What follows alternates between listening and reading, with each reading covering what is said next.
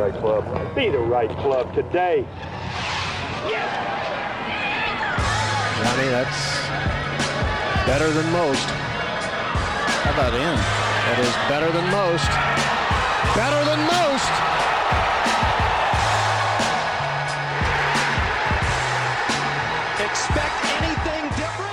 Ladies and gentlemen, welcome back to the No Laying Up podcast. Soly here. Today's episode is going to be with Mark Calcavecchia.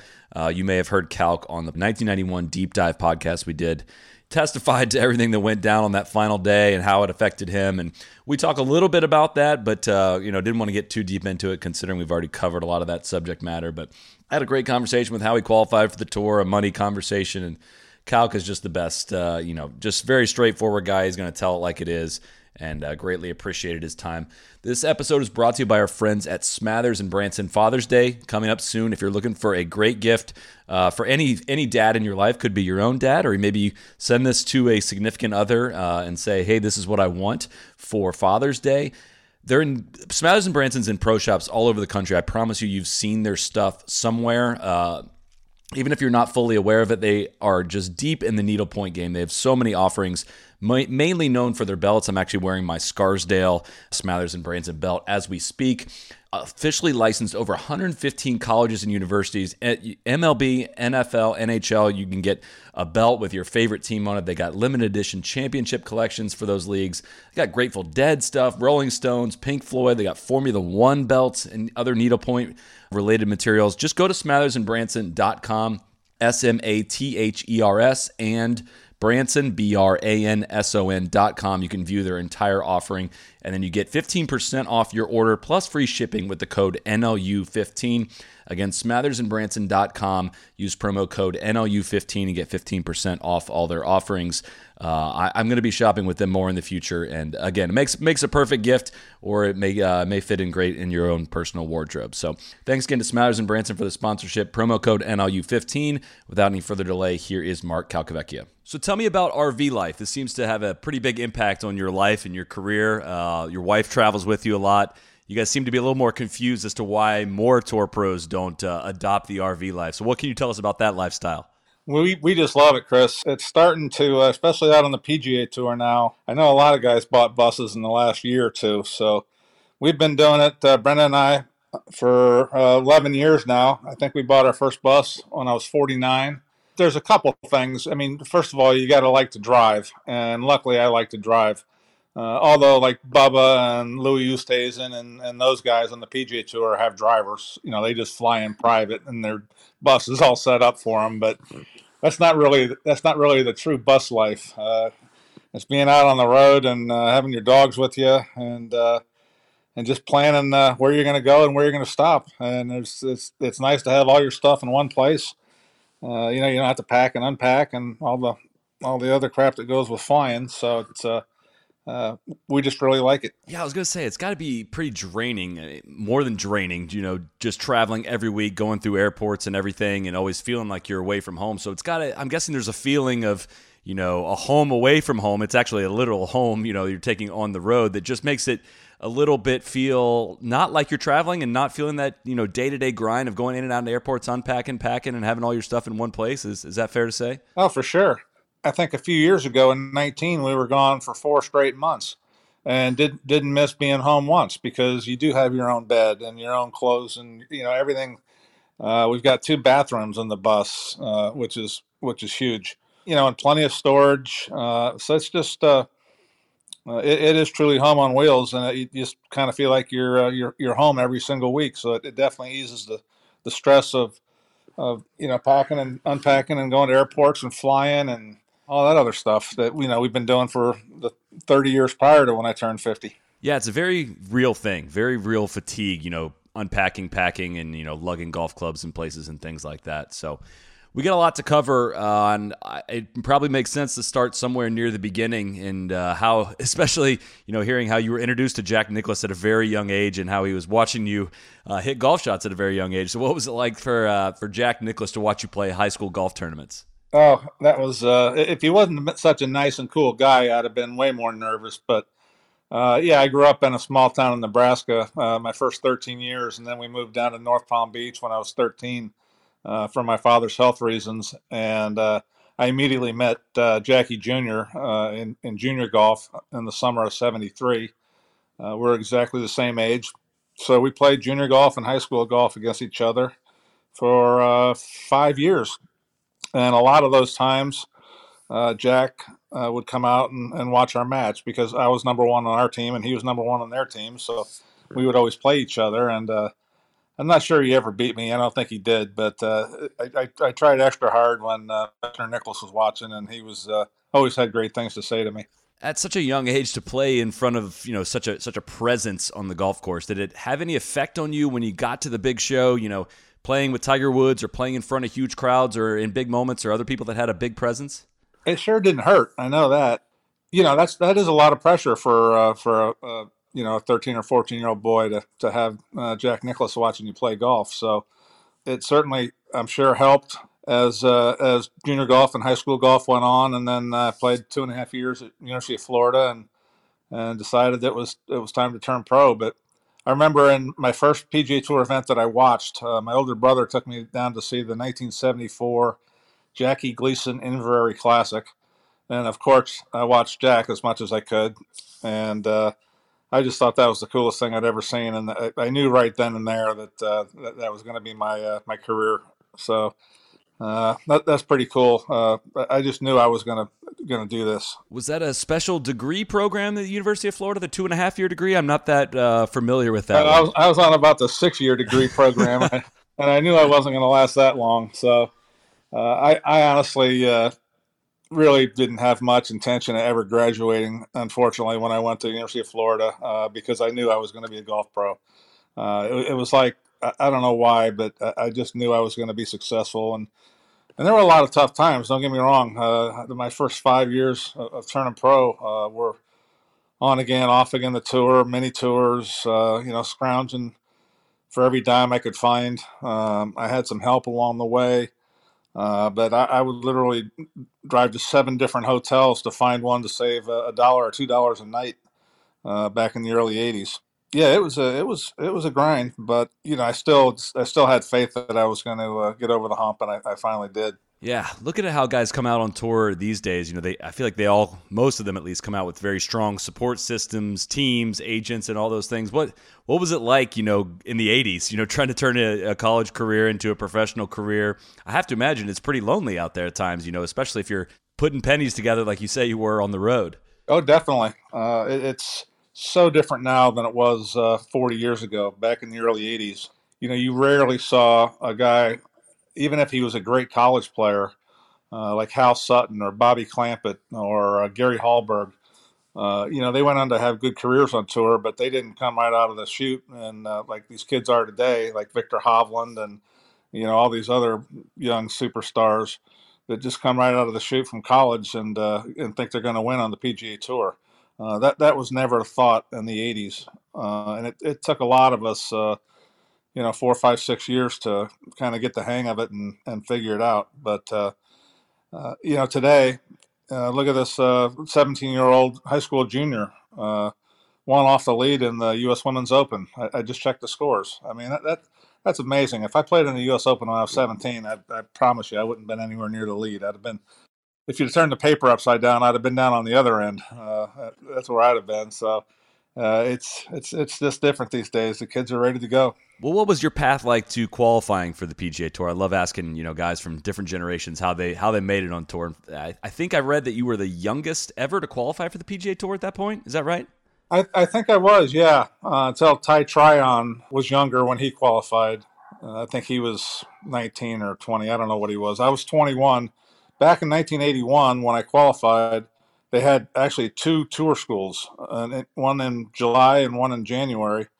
And I, I turned pro in January and then played mini tours for six months and then uh, and then got my card at Disney World on the Palm course in the summer of 81. And uh, just like that, all of a sudden I was on the PGA Tour. They had 25 spots. You know, you had to go through first stage, second stage, uh, like in the good old days. Uh, but the next five years, on again, off again, uh, I went to every single tour school, and uh, the, the times I finished between 125 and 150, I missed it the tour school, but I still had conditional status because I finished in that area in the money list. And then the times I finished higher than 150, I actually qualified through the tour school. So uh, I, I, actually had a, a, a, PGA Tour status every single year from uh, 1981 on. Wow. That's that's jarring. Since 1981, you've had status, professional status at the highest level, PGA Tour Champions Tour. That's that's kind of hard to grasp. But but when you got out on tour, did you feel like you belonged? I, am I'm, I'm cheating a little bit because I read your uh, interview you did with Jaime Diaz, you know, maybe about 20 years ago, uh, where he talked a little, told a story about Lanny Wadkins, maybe kind of giving you a, a, friendly jab, a little bit of a hard time from here and there. Uh, but I'm just wondering, like, it had to be a very intimidating, you know, there's a lot of intimidating personalities out there on tour and an environment that you're probably uncomfortable with going into the into at, at that age. What was that like? Well, I, you know, Lanny kind of always made you feel like uh, you know who the hell are you and what are you doing out here? I could see that. You know, like you did you sneak did you sneak through the gate with your clubs or uh, you know what's going on? He kind of just had that persona about him, and I always tried to as I got older in my career uh, through my 40s when. Uh, you know, some of the young guys got on tour and qualified to to make it a, a note to go introduce myself and and and uh, and say, hey, uh, because uh, yeah, Lanny, you know, Lanny was a little bit intimidating back in the early '80s, uh, and he, you know, he was a major winner. He was a superstar. So, and I enjoyed watching him play. I'll tell you that. Uh, the few times I think I got paired with him, it was uh, it was a treat. Yeah, there's a story you told about how you know he had the the pants without the back pockets on them that were all form fitting, and you had wrinkled clothes, and he kind of jabbed you a little bit about like this is what you got going on here. Yeah, yeah. The, the whole the whole story. My my clothing, my uh, yeah, my clubs. I had crooked teeth. I didn't get my teeth fixed until uh, '88, I think. So uh, yeah, kind of long hair, curly long hair, and you know visor. The the hair was curled up over my visor, and uh, yeah, I was a I was a little rough looking. There, there's no doubt about it. Well, what changed? Because we're talking about you know bouncing back and forth between Q School and the 126 to 150 to becoming one of the best players in the world. Something had to have changed in that time period, and this all happened you know within the 80s. By the end of the 80s, you're a major champion and uh, one of the top 10 players in the world. What what changed? Well, I, I, I always had plenty of distance. You know, back in the days of uh, Woods and Balatas and all that other stuff, uh, and like every kid uh, in the 70s and, and 80s uh, you had to hit a hook to get it out there anywhere. So everybody hit a hook. And I, I had a pretty wicked hook, and sometimes it was pretty uncontrollable. So I was never a very good driver of the ball in terms of accuracy. So uh, I started to work with Peter Kostis in uh, early in 84, 1984. And he said, Look, you got plenty of distance, but we need to get you in the fairway. So he basically got me a, into a driver setup that, that I couldn't hook. Uh, I had that's when the metalwoods first came out. It Those little tiny metal TaylorMade metalwoods that said metalwood on top. It had like six or seven degrees loft. It was a seven degree head, but I, it even looked like it had less loft than that. And a super stiff titanium shaft. I said, okay, try to hook this, and I couldn't get it in the air. So then he said, okay, move move the ball up a little bit in your stance, kind of stay behind it, and clear your left hip and see what happens and I hit this just towering slight fade.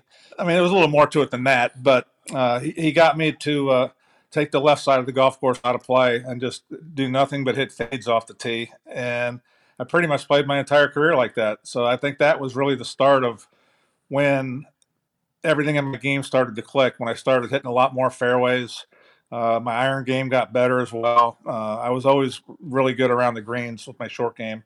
So I, I, think that was uh, then finally in in '86, uh, every everything pretty much clicked, and I just uh, started playing some really good golf in '86. Yeah, you hear a lot of phrases about you know guys that hit fades. You know, faders eat fillets. You know, you can talk to a fade, you can't talk to a hook, and you know you get good hitting a draw, you get great hitting a fade. I'm just wondering, you know, I, I think I have a decent understanding of understand of you know why that why it is beneficial to move it, you know, if you're a right-hander, move it to your right. But how would you describe that? I would say, you know, you look at all the best drivers now in the world, not not counting DeChambeau, but like Dustin Johnson and Brooks Koepka and Justin Thomas, uh, they they all faded off the tee, and and it's just easier to hit it straight and control your hands and your swing when you're not flipping your uh, your your wrists at the ball at impact like you have to do when you hit a draw. Uh, it's just uh, you're just going to hit more fairways. That's all there is to it. Um, even today, when I try to hit a draw, I, I hit it further, but I don't know where it's going to start off and, and where it's going to end. I mean, I might hit a pull draw, I might hit a push draw, or a, or a straight one. Who knows? Uh, but when I hit a fade, I, I, know pretty much for sure where it's going to start out and where it's going to end, and I think that's that's the easiest part uh, about uh, these guys now. And they again, distance isn't an issue. Dustin can can probably hit it 20 or 30 yards further every single drive if he wanted to, but he just sticks with his uh, his fairway shot, you know, which is still 320 in the air, uh, you know, number one in the world. I say this every chance I get, you know, on this podcast, but you know, obviously distance is a huge theme on tour, and these guys are hitting at a mile, but they're way straighter than a lot of people give them credit for, just because their fairway hit number isn't very high, but they're within corridors, they're hitting in the general direction of where they need it to go, and uh, some of them, a lot of them are leaving something in the tank. Yeah, they do. Yeah, that's the scary part. Well, you touched on it there, you know, but in '86, things changing, and if I can highlight it here, you made you made twenty nine thousand six hundred sixty dollars in 1984, and that was your highest earning year of anything between '81 and '85. Then you earn 155,086 the first year that you won. Then 522,087 and then you're kind of off and running. So how much how much does life change when you know you've struggled on the road for a very long period of time and now you're actually making money? Quite a bit. I, I bought my first house in uh, Bear Lakes in West Palm Beach in uh, 87 actually uh, met my first wife out in Phoenix at the Phoenix Open, where I finished third in '87. Uh, we got married eight months later. Next year, or in '89, won Phoenix again, and then won the LA Open, and then went right down and bought uh, a BMW for Cheryl, my first wife, and a Porsche for myself. So yeah, I went from living with my parents, you know, trying to grind out mini tours in uh, in a few years to to having all these luxuries, and you know, I couldn't always afford them, uh, but I, I my motto has always been, uh, if you want something, buy it and worry about paying for it later. that's, that's not really a good motto as I've gotten older. That's why I, I, can't tell if you're saying this with you know with pride or with a little bit of regret of how you've handled this over the years. I, I kind of I did okay for myself, but uh, yeah, I'm still living by that by that motto, and I haven't haven't played in a golf tournament in, in eight months, so. Uh, uh, yeah, I'm not making any money. So how's it work? You know, once you maybe get used to a different lifestyle, and you know you have some success in a in a period of time, but then you start to you know maybe struggle at diff- at different periods, and you're missing cuts, and you're spending money and traveling, and just wondering if you you know kind of how you manage that flow, uh, if you experienced any of that in, in, points in your career. My entire career, um, I, I've, I've always worried about money. And then next thing you know, you, you win a tournament, and the most money I ever won in a tournament was uh, nine hundred and fifty thousand, I think. Uh, but then all of a sudden, you know, then you forget about money for a year, and then you know you buy another car, you do this or you do that, or you, you don't play very good for a while, and then all of a sudden you're like, man, I need to make some money. Back then, our purses were a million dollars. I remember when Las Vegas was the first tournament to be a million dollar purse, and that was I mean, that was everybody's like, "Wow, we've hit the big time. We're playing for a million dollars this week." You know, 180 grand for first. Uh, and now I saw the purse at the Memorial is 9.3 million. You know, every single purse is like at least eight million. It seems like. So now that now all these young guys, the the, the young superstars, the Joaquin Niemann's and the Viktor Hovlands, and uh, I, I, guarantee you they're not too worried about cash. Uh, it, it's just they're playing for so much and they're making so much. It's it's a, it's a different ball game. Well, and you're of the age where you know the arrival of Tiger Woods pretty much dissects your career. Not quite right in the middle, but you know you played for a long period of time before purses just grew astronomically from you know 1996 to 2000. And you know, guys love to tell stories of how the PGA Tour used to be different. The party atmosphere was maybe a little bit different. Guys would, you know, be in bars till late at night, and you know, when they had morning tee times and stuff like that. And it is not like that currently on the PGA Tour. Can you can you pinpoint when you started to feel like that kind of environment shift out on tour? Uh, yeah, pretty much. Uh, you, you, nailed it right on the right on the head. Right in between '96 and 2000, uh, the Tiger Woods effect, and you know, we all watched it in amazement and but the next thing you know, you know our purses are going up, and uh, we're playing for a lot more money. You know, we're playing for five million dollar tournaments, and uh, uh, everybody had a pretty big smile on their face. You know, and uh, everybody my age will be the first to tell you it was uh, Tiger Woods was the reason why. A quick break here to check in with our friends at Whoop, whoop.com. You can use promo code No Laying Up for 15% off all offerings on their website. You've heard us talk a lot about this product. You see it now. They, they've got live Whoop data being broadcast on PGA Tour events showing, you know, when players' heart rates spike. You've seen it on our Wild World of Golf when Neil's running across the range at Colonial, how much of a heart rate spike it gives. I love uh, just seeing how what what normal everyday activities have, what kind of effect it has on my heart rate and, and the strain that I'm putting on my body. If you're ever really confused as to why some days you're tired, some days you can't figure out why you can't get your energy up, and you know other days you're feeling great, a whoop is a great way to tell you exactly how rested your body is, how much more sleep you maybe need. You're probably not sleeping enough. Uh, this thing has made me change some habits in my life. It makes me get to bed on time, makes me shut the phone off. Don't just mindlessly scroll my phone before I go to bed because that keeps me up later keeps my heart rate elevated when you really want that heart rate to take a dip overnight and increase your heart rate variability. Again, all measurable stuff that the Whoop gives you. It drastically improves your quality of life in many different ways and I haven't even gotten into all the personalized way it can help you with your training. So, whoop.com, you can use promo code no laying up 15% off your subscription there. Uh, again, a, pa- a product we're very passionate about and we appreciate their support of our show. Whoop.com, promo code no laying up. Let's get back to Mark Calcavecchia. On the Tiger note, I know you guys have had a relationship. Uh, you know, in the past, you've played Ryder Cups together, played practice rounds together. You know, I'm curious as to what your current status of your guys' relationship is, and and uh, what the origination of that relationship is. And I wonder if you can just speak on the cat for a minute. Yeah, we. Uh, I, I, first met Tiger um, when I started working with Butch Harmon in '94. So I worked with Butch from '94 to 04. and of course, uh, Tiger I think started working with him probably about pretty much the same time. I think when he was like 14. So as the years went by, when when Tiger got old enough to go to Vegas by himself, uh, a lot of times we we had practice sessions together with Butch, and we'd go out to dinner that night or or do some gambling or, or whatever. And you know we got to know each other really well. And then I'm never I'm not a real big practice round guy, but of course in majors you you got to play a few of them. So I always played my practice rounds with Tiger because I like to go as soon as you can see I, I like to tee off then, and, and Tiger liked that too because he got at least nine holes in without people bothering him. So we always played at the crack of dawn on Tuesdays and Wednesdays of majors. You know, we were good friends. Uh, time went on, and we were Ryder Cup teammates. We we we played. I talked Curtis Strange into pairing us uh, in alternate shot, and you know, Curtis said to me, "Well, I think you're in the 2002 Ryder Cup." Curtis said, "I think you, are better at best ball." I said, "Curtis, I'm four and zero oh in alternate shot." Uh, in in my three previous uh, Ryder Cups, and he had no idea. So, of course, I played with Tiger, and I didn't play very well, and Tiger didn't putt very well, and we lost uh, two and one. So that was kind of a bummer. But I, I, gave Tiger grief about that for, for a long time. I think he got tired of hearing it. He actually missed three straight four foot putts on 11, 12, and 13, and then half shanked a nine iron on a par three the next hole. And uh, so I blame him for that loss. Um, but anyway, you know, nowadays, um, when I was a member at the Medalist, Tiger just joined. I saw him out there some. You know, he said, "Hey, didn't have didn't have really a whole lot to say. You know, just love being down in Jupiter and uh, live five miles from each other, and uh, you know, I, ne- I never see him, which you know, that's that's okay. But I, I gave him the opportunity to you know say hey, and and in our last house we had a two lane bowling alley and actually Elin brought the kids over to bowl once, and I said, you know, they're welcome to come bring welcome to bring them over and bowl anytime you want. And he never took me up on that, so.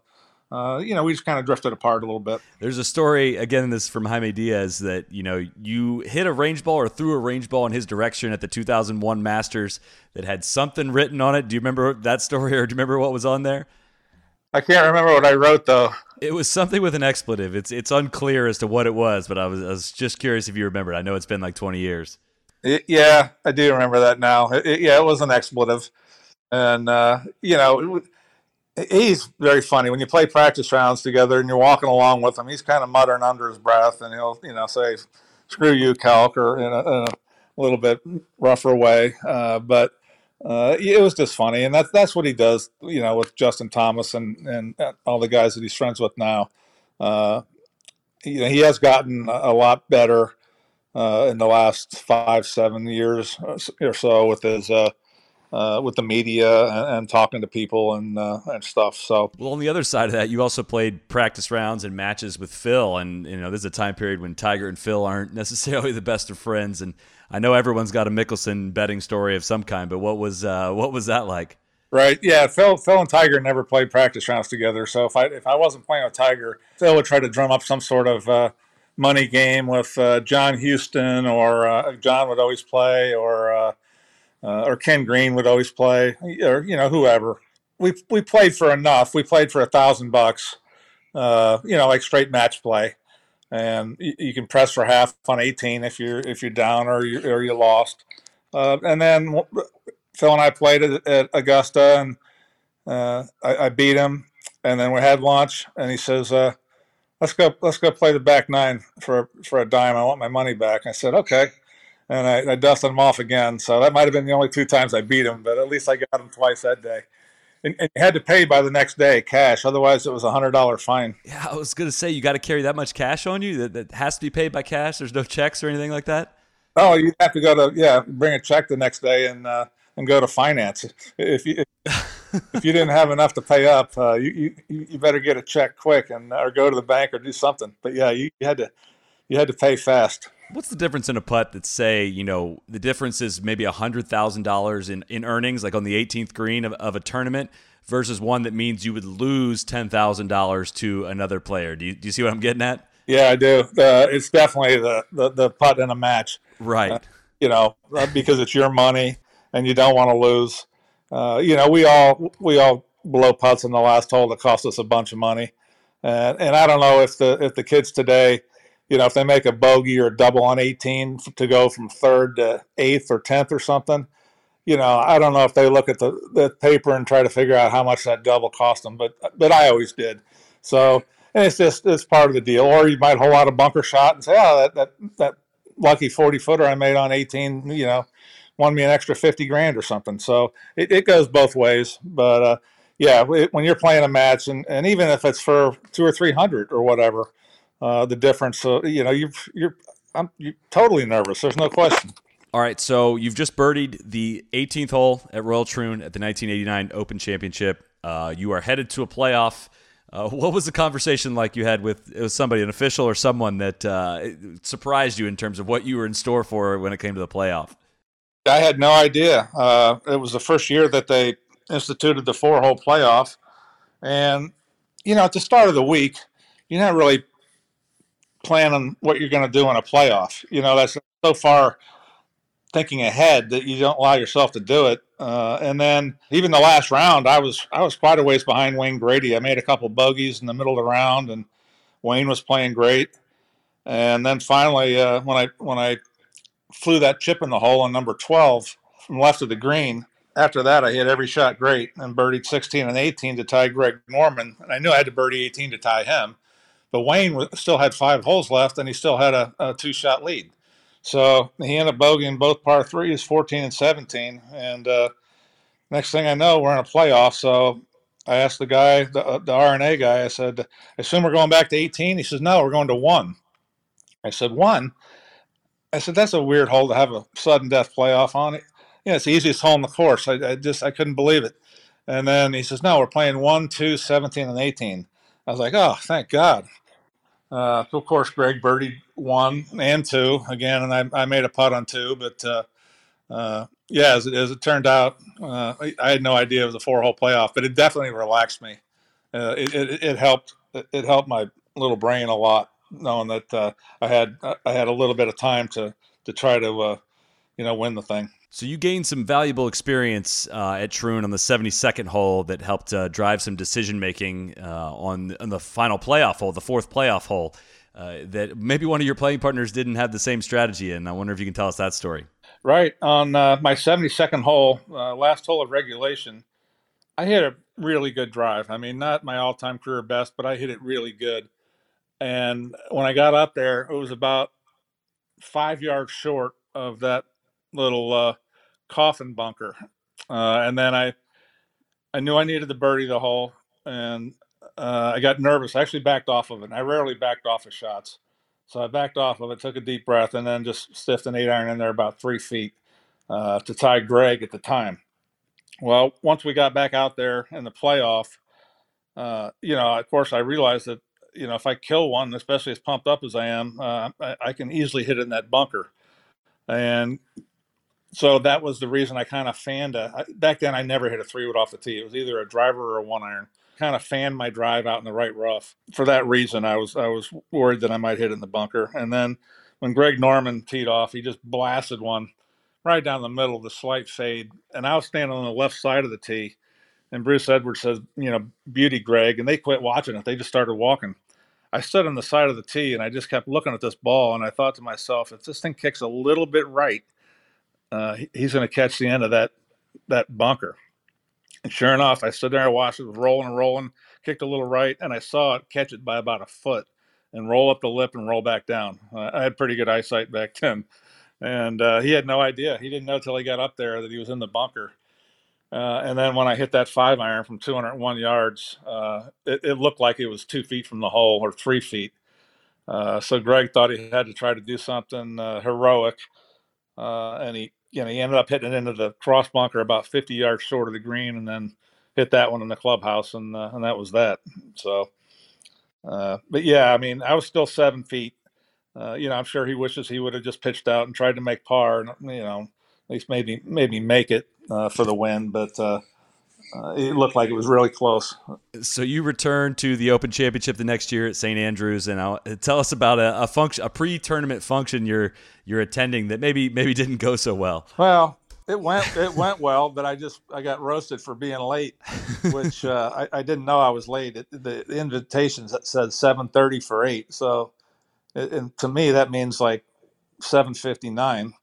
Uh, but I guess you're supposed to be there before that, 7:30 or 7:15 or something. But anyway, uh, again, we had some friends that came over to St. Andrews, and uh, right before I had to bring the uh, claret jug back, we were drinking champagne out of it, and then realized it was it was getting kind of you know it was already like a quarter to eight, so I just gave it a qu- quick rinse out in the in the sink, and uh, brought it back.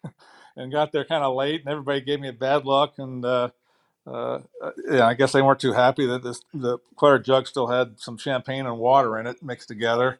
Uh, but anyway, uh, yeah, I, I, ended up getting uh, roasted in, in the in the tabloids the next day or two. You know, defending champion late to the you know past champions dinner or whatever. So it was uh, it was actually kind of funny. Yeah, I mean they'll they'll roast you for pretty much anything right. over there. So yeah. So, what's it like, you know, for the top players to go over and uh, quickly adjust at the competitive level, adjust from, you know, hitting high, normal ish shots on the USPGA Tour to playing links golf with so many more elements and different turf, different conditions, you know, just a whole bunch of different things you got to think about and deal with. Is that is that something that took a while to learn? Yes and no. It, it's look every every PGA Tour player that's ever played on the PGA Tour has great feel and great imagination uh, and great, uh, you know, sight of what they want to try to do. Uh, now, sometimes even if you've never been to Scotland before and it's rock hard, you get out there and you got you, you just say to yourself, well, you know, I'm I got 180 to the hole and 150 to the front. I'm in the rough. I'm going to hit a little bit of a flyer.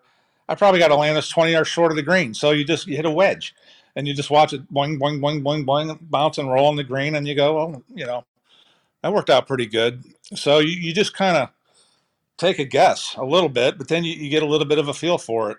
And when I my first open was 87 at Muirfield, uh, and I had a I had a great time. I think I finished 10th or 12th somewhere around there. And I said, I just I just love this kind of golf. I, I, I love the look. I love the atmosphere. The crowds were amazing. Uh, the course was amazing. And then, of course, in 88, I think I shot 76, 84 and hated it. And I was like, oh, this is the dumbest thing I've ever seen. uh, but then uh, now I actually really love Royal Lytham. That, that was a year uh, at in 88. And uh, uh, my first practice round at Troon uh, in 89, I was really playing well. I'd won probably, I think, five tournaments in about an eight month period, counting Bank of Boston, Australian Open, uh, Phoenix, LA, something else, uh, maybe a team thing in the in December. But I, I, was just playing really well, and my first practice round, I just loved Royal Troon. Every hole I liked, uh, and, and, was just and the weather was perfect all week. So it was just one of those deals where uh, I, I, played great and uh, you know and got got a few great breaks to go along with it.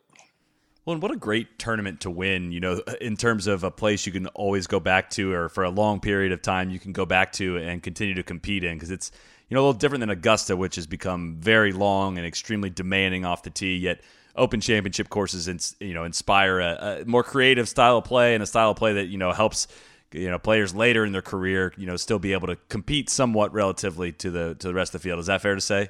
Yeah it is. Actually uh, a few years ago at carnoustie um, it was it was awesome. The fairways were were faster than the greens, and if there was ever a setup that I, I could or should have played well on, it was it was that one.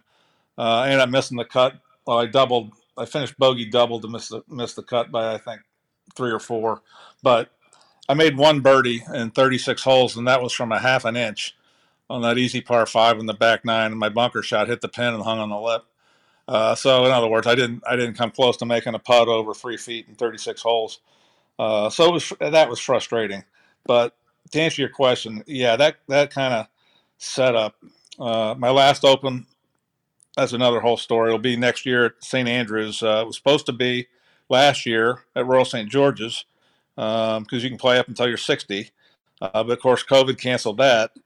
Um, this year, I, I had my back operated on in January and haven't played since. I had my L4 and L5 fused together. So I wrote a nice big old long letter uh, to the R&A uh, Martin Slumbers, the the chief or the captain, said, "Well, I got to I got to bring it up to my membership committee, uh, blah blah blah, and I'll get back to you." And sure enough, uh, they got back to me at about a month and said, uh, we really try to take care of our past champions. And I know this has been a tough uh, go around for you with COVID and then having your back operated on. Uh, and I said, you know, my family has never, my kids have never been to St. Andrews, and um, it, it, was it was almost a tearjerker of a letter. And sure enough, uh, uh, they they they allowed me, they granted me to play my last uh, Open, even at, even though I'll be 62 at uh, St. Andrews next year. So I can't wait for that. Well, I was going to say it's no wonder you you know you hated it at Lytham when you missed the cut in '88, but I see your T9 at, at, the age of 52 at the 2012 Open Championship at Lytham. It's amazing how that works, though. You know, it, it is. Uh, uh, you, you know, that's the answer I give all my amateurs every week. You know, when they ask you, you know, what's your favorite course on tour, and I usually say wherever I wherever I win at. You, you go to Augusta, and if you, you know you get on the wrong side of the humps and you don't play very good and you miss the cut you just you seriously can't wait to get out of there. Uh, I always said about Augusta, it was my favorite place to get to and my favorite place to leave uh, because it was kind of frustrating. So, but but all golfers feel the same way. You know, if they have a good tournament and play well, they they love the place and can't wait to get back next year. And if they play terrible and miss the cut, you know, especially if it happens three or four years in a row, then then you just kind of say, well, forget that place. Uh, you know, I'm going to go go where I like. Well, on the Augusta note, you know, uh, for at least my generation, or at least myself personally, I, I, know who the champions are for going back many, many years, but I don't know the, all the close calls. You know, so just reading and, and hearing about your close call at Augusta in 1988, uh, I wonder if you can take us uh, take us to that week and what you remember about the you know the end of that tournament. Yeah, I, I, I basically had my right arm in the jacket, or so I thought.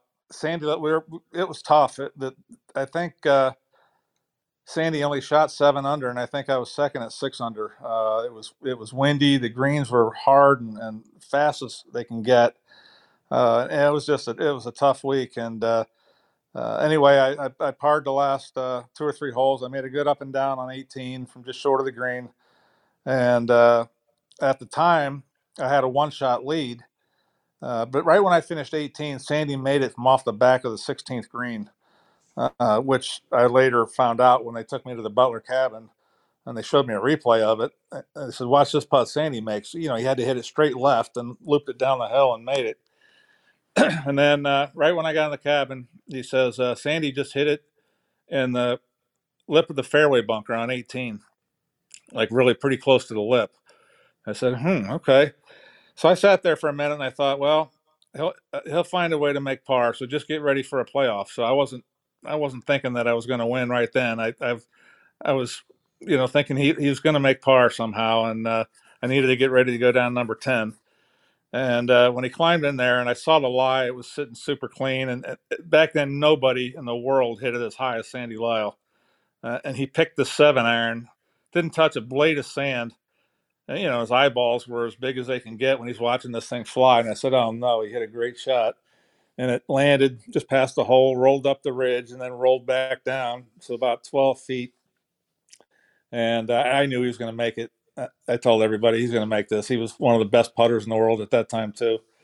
And uh, sure enough, he made it. So I, I, handled everything really well. Did, did all my press and stuff, and uh, went back to the house and really didn't think much much about it. We had a we had some friends there here from North Palm Beach. Uh, we had actually two houses side by side, and just had a party and a bunch of beers and a great night.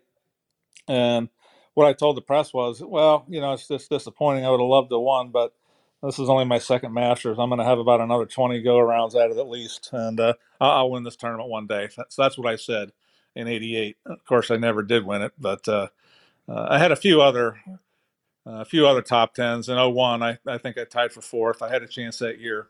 Well, you know, you're known over the years for being a very honest and direct person. And, you know, I think sometimes when you read, you know, some headlines you've made over the years, uh, it, it can be kind of just a bit jarring just to hear it so directly to say, like, you know, flat out you think you could have been better, you just didn't want to work hard enough at it.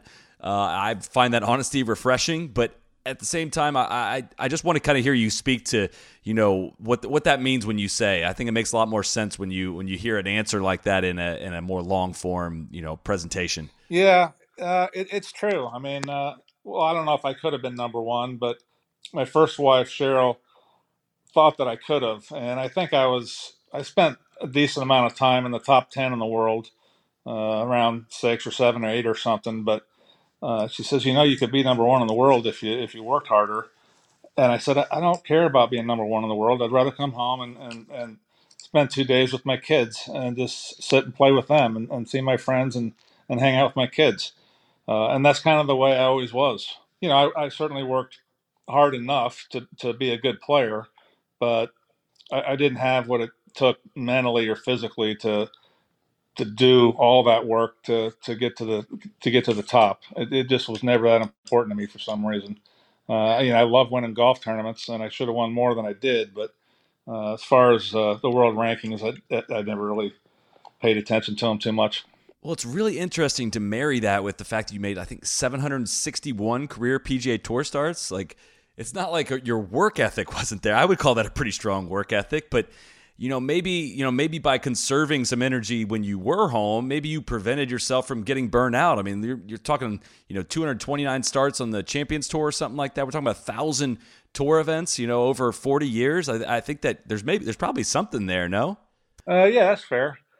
That's fair. Um, I, yeah, I, I, I went through stretches where I played a lot and then I, you know, I took some time off, but I kind of enjoyed having the freedom to do what I wanted to do uh, as far as my schedule, and uh, you know that's that's part of figuring figuring out what's best for you and what's best for your career. So, yeah, I, that's a lot of tournaments, and uh, as I sit here today, I'm like eight tournaments short of a thousand total, counting the PGA Tour and the Champions Tour.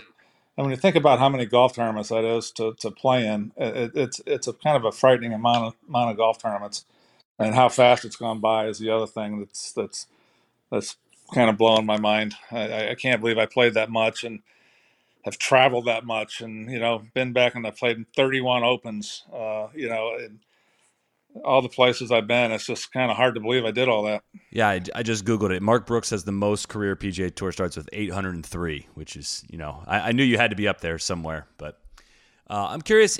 I tagged you in on it on Twitter when uh, when we posted our, our 1991 deep dive podcast that we did that you participated in last year. It gave us some great answers and, and great insight. You know, I, we already talked obviously in great detail about what happened to you at Q, and I was I was just curious if if if listening back to that would be something that you know at all would be therapeutic or something you would want to avoid. And you know, in all the research I did leading up to that interview and everything, and, leading up to this, you you know, your answers about that day are, are, are similar, and you've always face the music on all that and and I'm just super curious as to you know how you marry the the you know the fact that you had a great week, the fact that the U.S. team won, and this this thing that is got to be something you're asked about all the time, and whether or not you're at peace with it, at terms with it, or what your current relationship is, you know, with that whole story arc, you know, constantly getting asked about it, and here I am asking you about it for a second time. Yeah, no, it's I'm fine with it. Uh, I really am. It's uh, I remember it like it was yesterday, and and I watched a lot of the PGA a few weeks ago. And uh, first of all, I thought it was fantastic that Phil won. I think everybody was cheering for him. Uh, that, that was that's quite an accomplishment at, at his age. Uh, but yeah, I got I got a few shout outs for uh, for my shot on 17, and uh, and some grief on Twitter for it. Uh, guys calling him the shank, and I said, "Well, hold on a minute. It wasn't a shank. It was a, you know, I don't know what I said. It was a, a smothered, delofted, get way ahead of a choke job of a shot. Uh, I, I, just tried to hit it so low. I just got so far ahead of it and just smothered it right in the ground, basically. But uh, yeah, it was uh, that wasn't good. And then, you know, what a lot of people forget is I still had a two footer to win the match. Uh, you know, if it would have been to, earlier in the round to tie a hole, I'm sure Monty would have given it to me. But it's to win the match, and of course I missed it.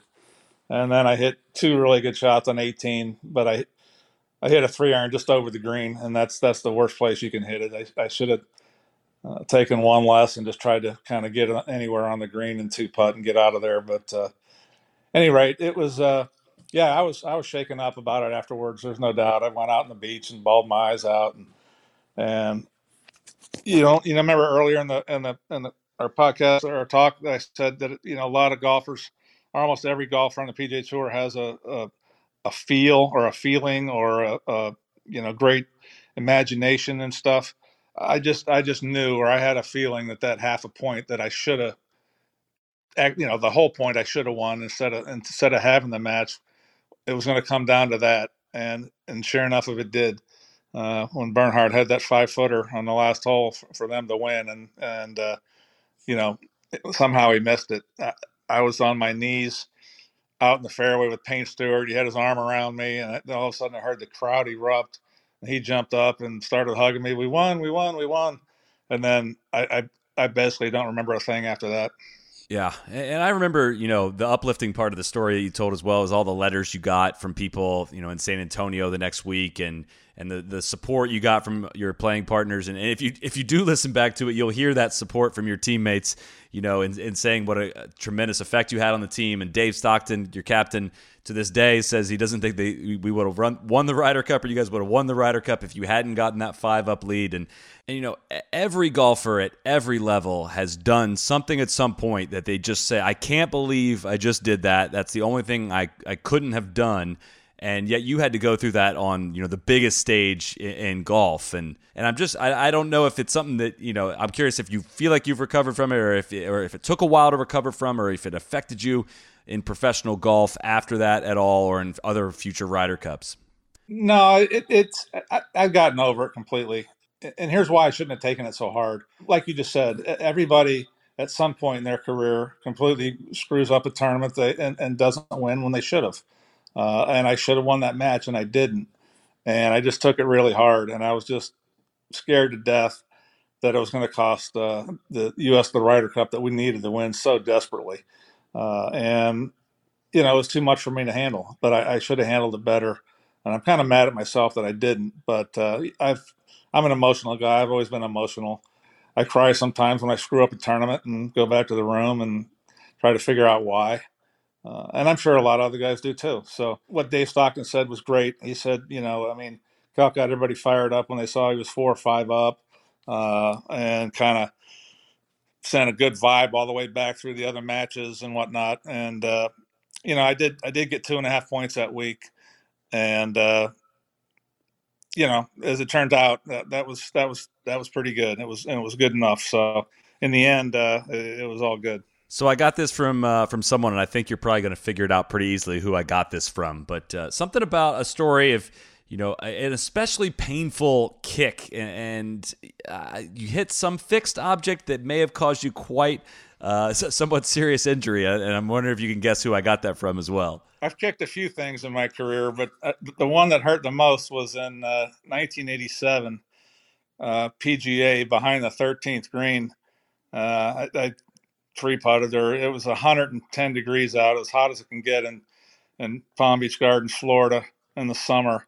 You know, I was I was playing at home, and I really wanted to play well, and I screwed up the 13th hole. I probably three putted or something, and just decided to kick the TV tower, the the metal pole uh, on the TV tower, and, and yeah, of course, I I broke my my toe, and that this was the first round, and uh, I could barely walk. It was it was I had to cut the end of my shoe out, uh, and I, I told my mom, I said, I got a WD. There's no way I can walk 18 holes.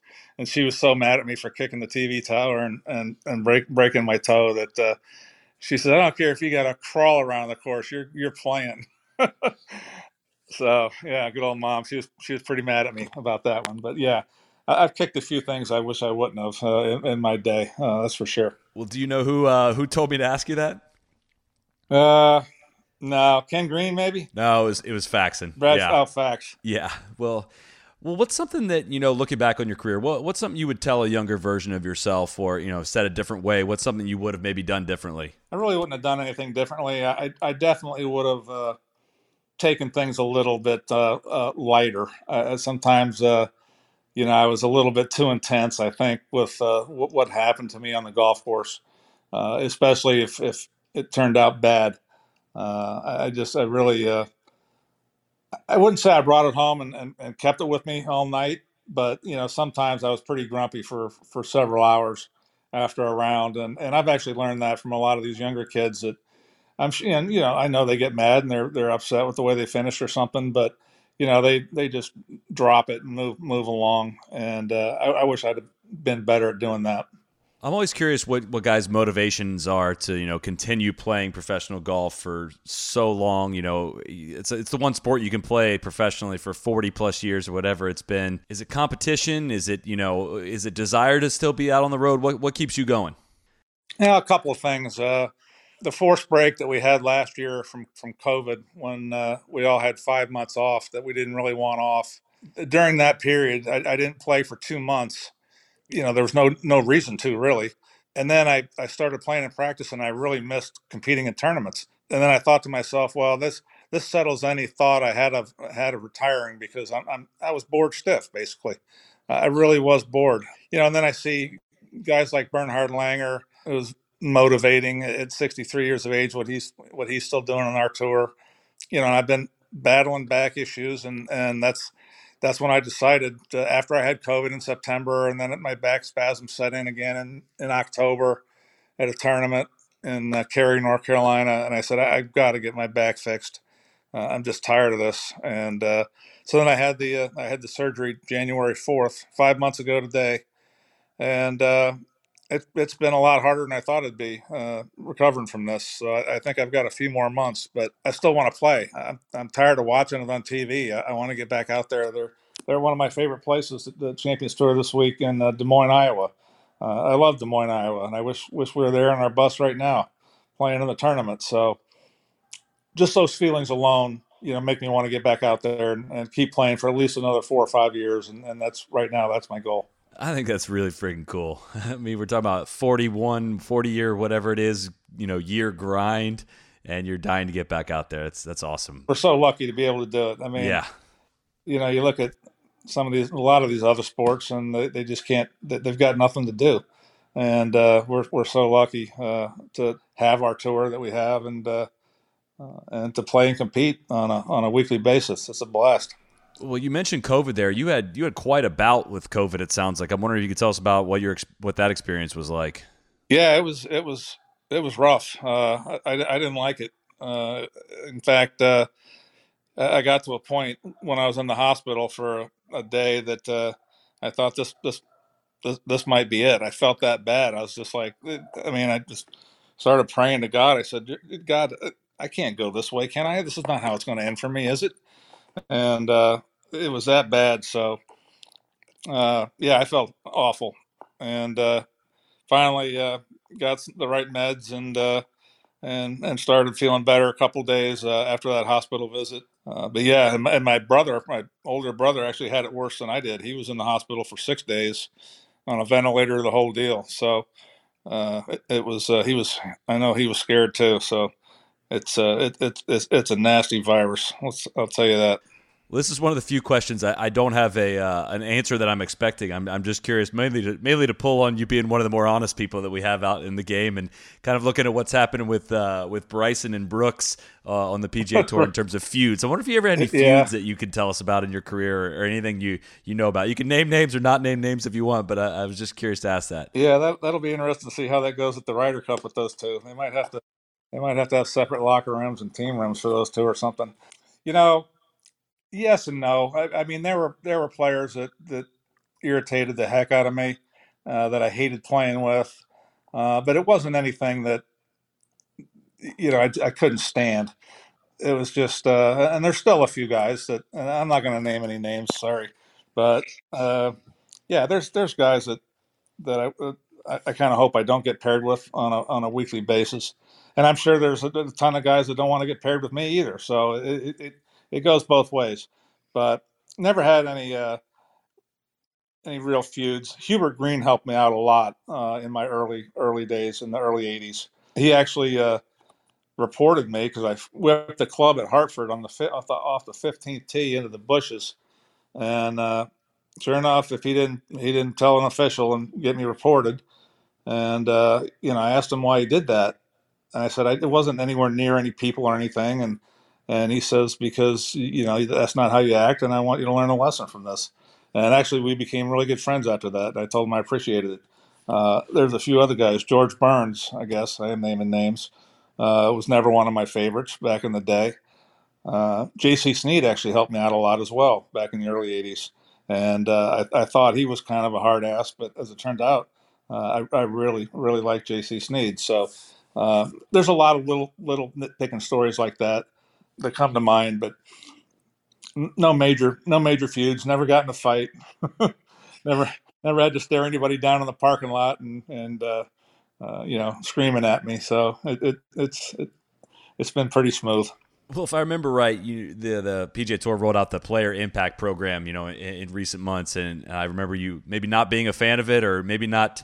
Uh, is it something you, you're you're well versed in and understand, and and and you for you don't support for whatever reason? I'm curious to kind of hear your, your feedback there. Well, I'm, I'm I'm not a fan of it, but I'm not sure I fully understand it either. Yeah, It, it just it, it just seems kind of ridiculous to me to to hand out a bunch of money to you know the ten most popular guys on the PGA Tour that are already multi gazillionaires when uh, uh, you know.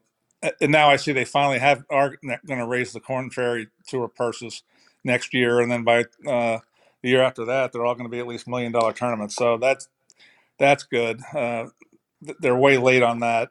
I'm sure every single player on our tour would agree that we're not playing for enough money either. Uh, but again, we're we're still lucky to be playing. So whatever we play for is is is good. But obviously, more would be better. Uh, I just thought it was kind of a, a, a weird thing to come up with. I don't know who who, who dreamed that up, whether it was Monahan or or who who it was, but it's yeah. Yeah, it's an it's an interesting topic, especially timing wise, right? Because I can see where you're coming from, yet at the same time, I see very real threats, you know, from the Super Golf League and Premier Golf League, threats to the PGA Tour, uh, especially to the to the top players. You know, that large sums of money potentially being thrown at them. Yet, uh, and I've always said, you know, when Tiger Woods and and William McGirt tie for eighth, they both get the same paycheck, despite one of those two guys putting a lot more butts in the seats and uh, you know doing having some incentive for the top players to want to stick around on the PGA Tour and and finish out their careers there makes a lot of sense. Yet at the same time, if we have forty million dollars to spend, is that am I in the biggest hurry to, to send it to the top players that are already earning the most money? I kind of I see where you're coming from there, but it, it's a it's an interesting. It, it's just I'm, I'm super curious to get guys' feedback, you know, that aren't participating in it necessarily. Yeah, I, I totally understand your point too. I mean that that that, that is a good uh, good way to good way to put it for sure. So we'll get you out of here on this, and this question's entirely selfish, but uh, I'm, I'm wondering if you remember playing at Riviera Country Club in Dublin, Ohio, sometime between the years 2004 and 2007.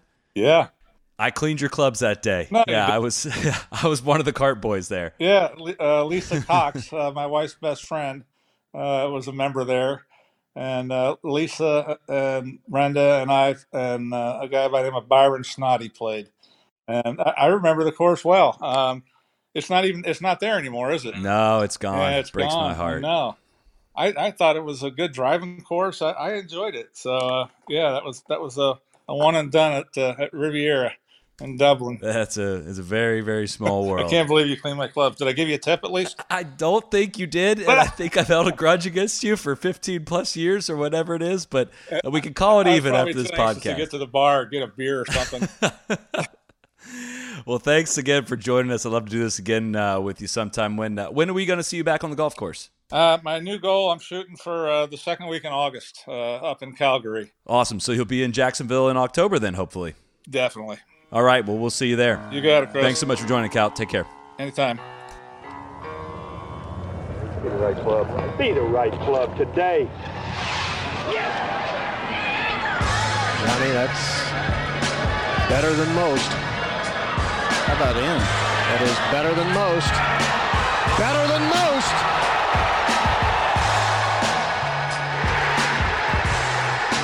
Expect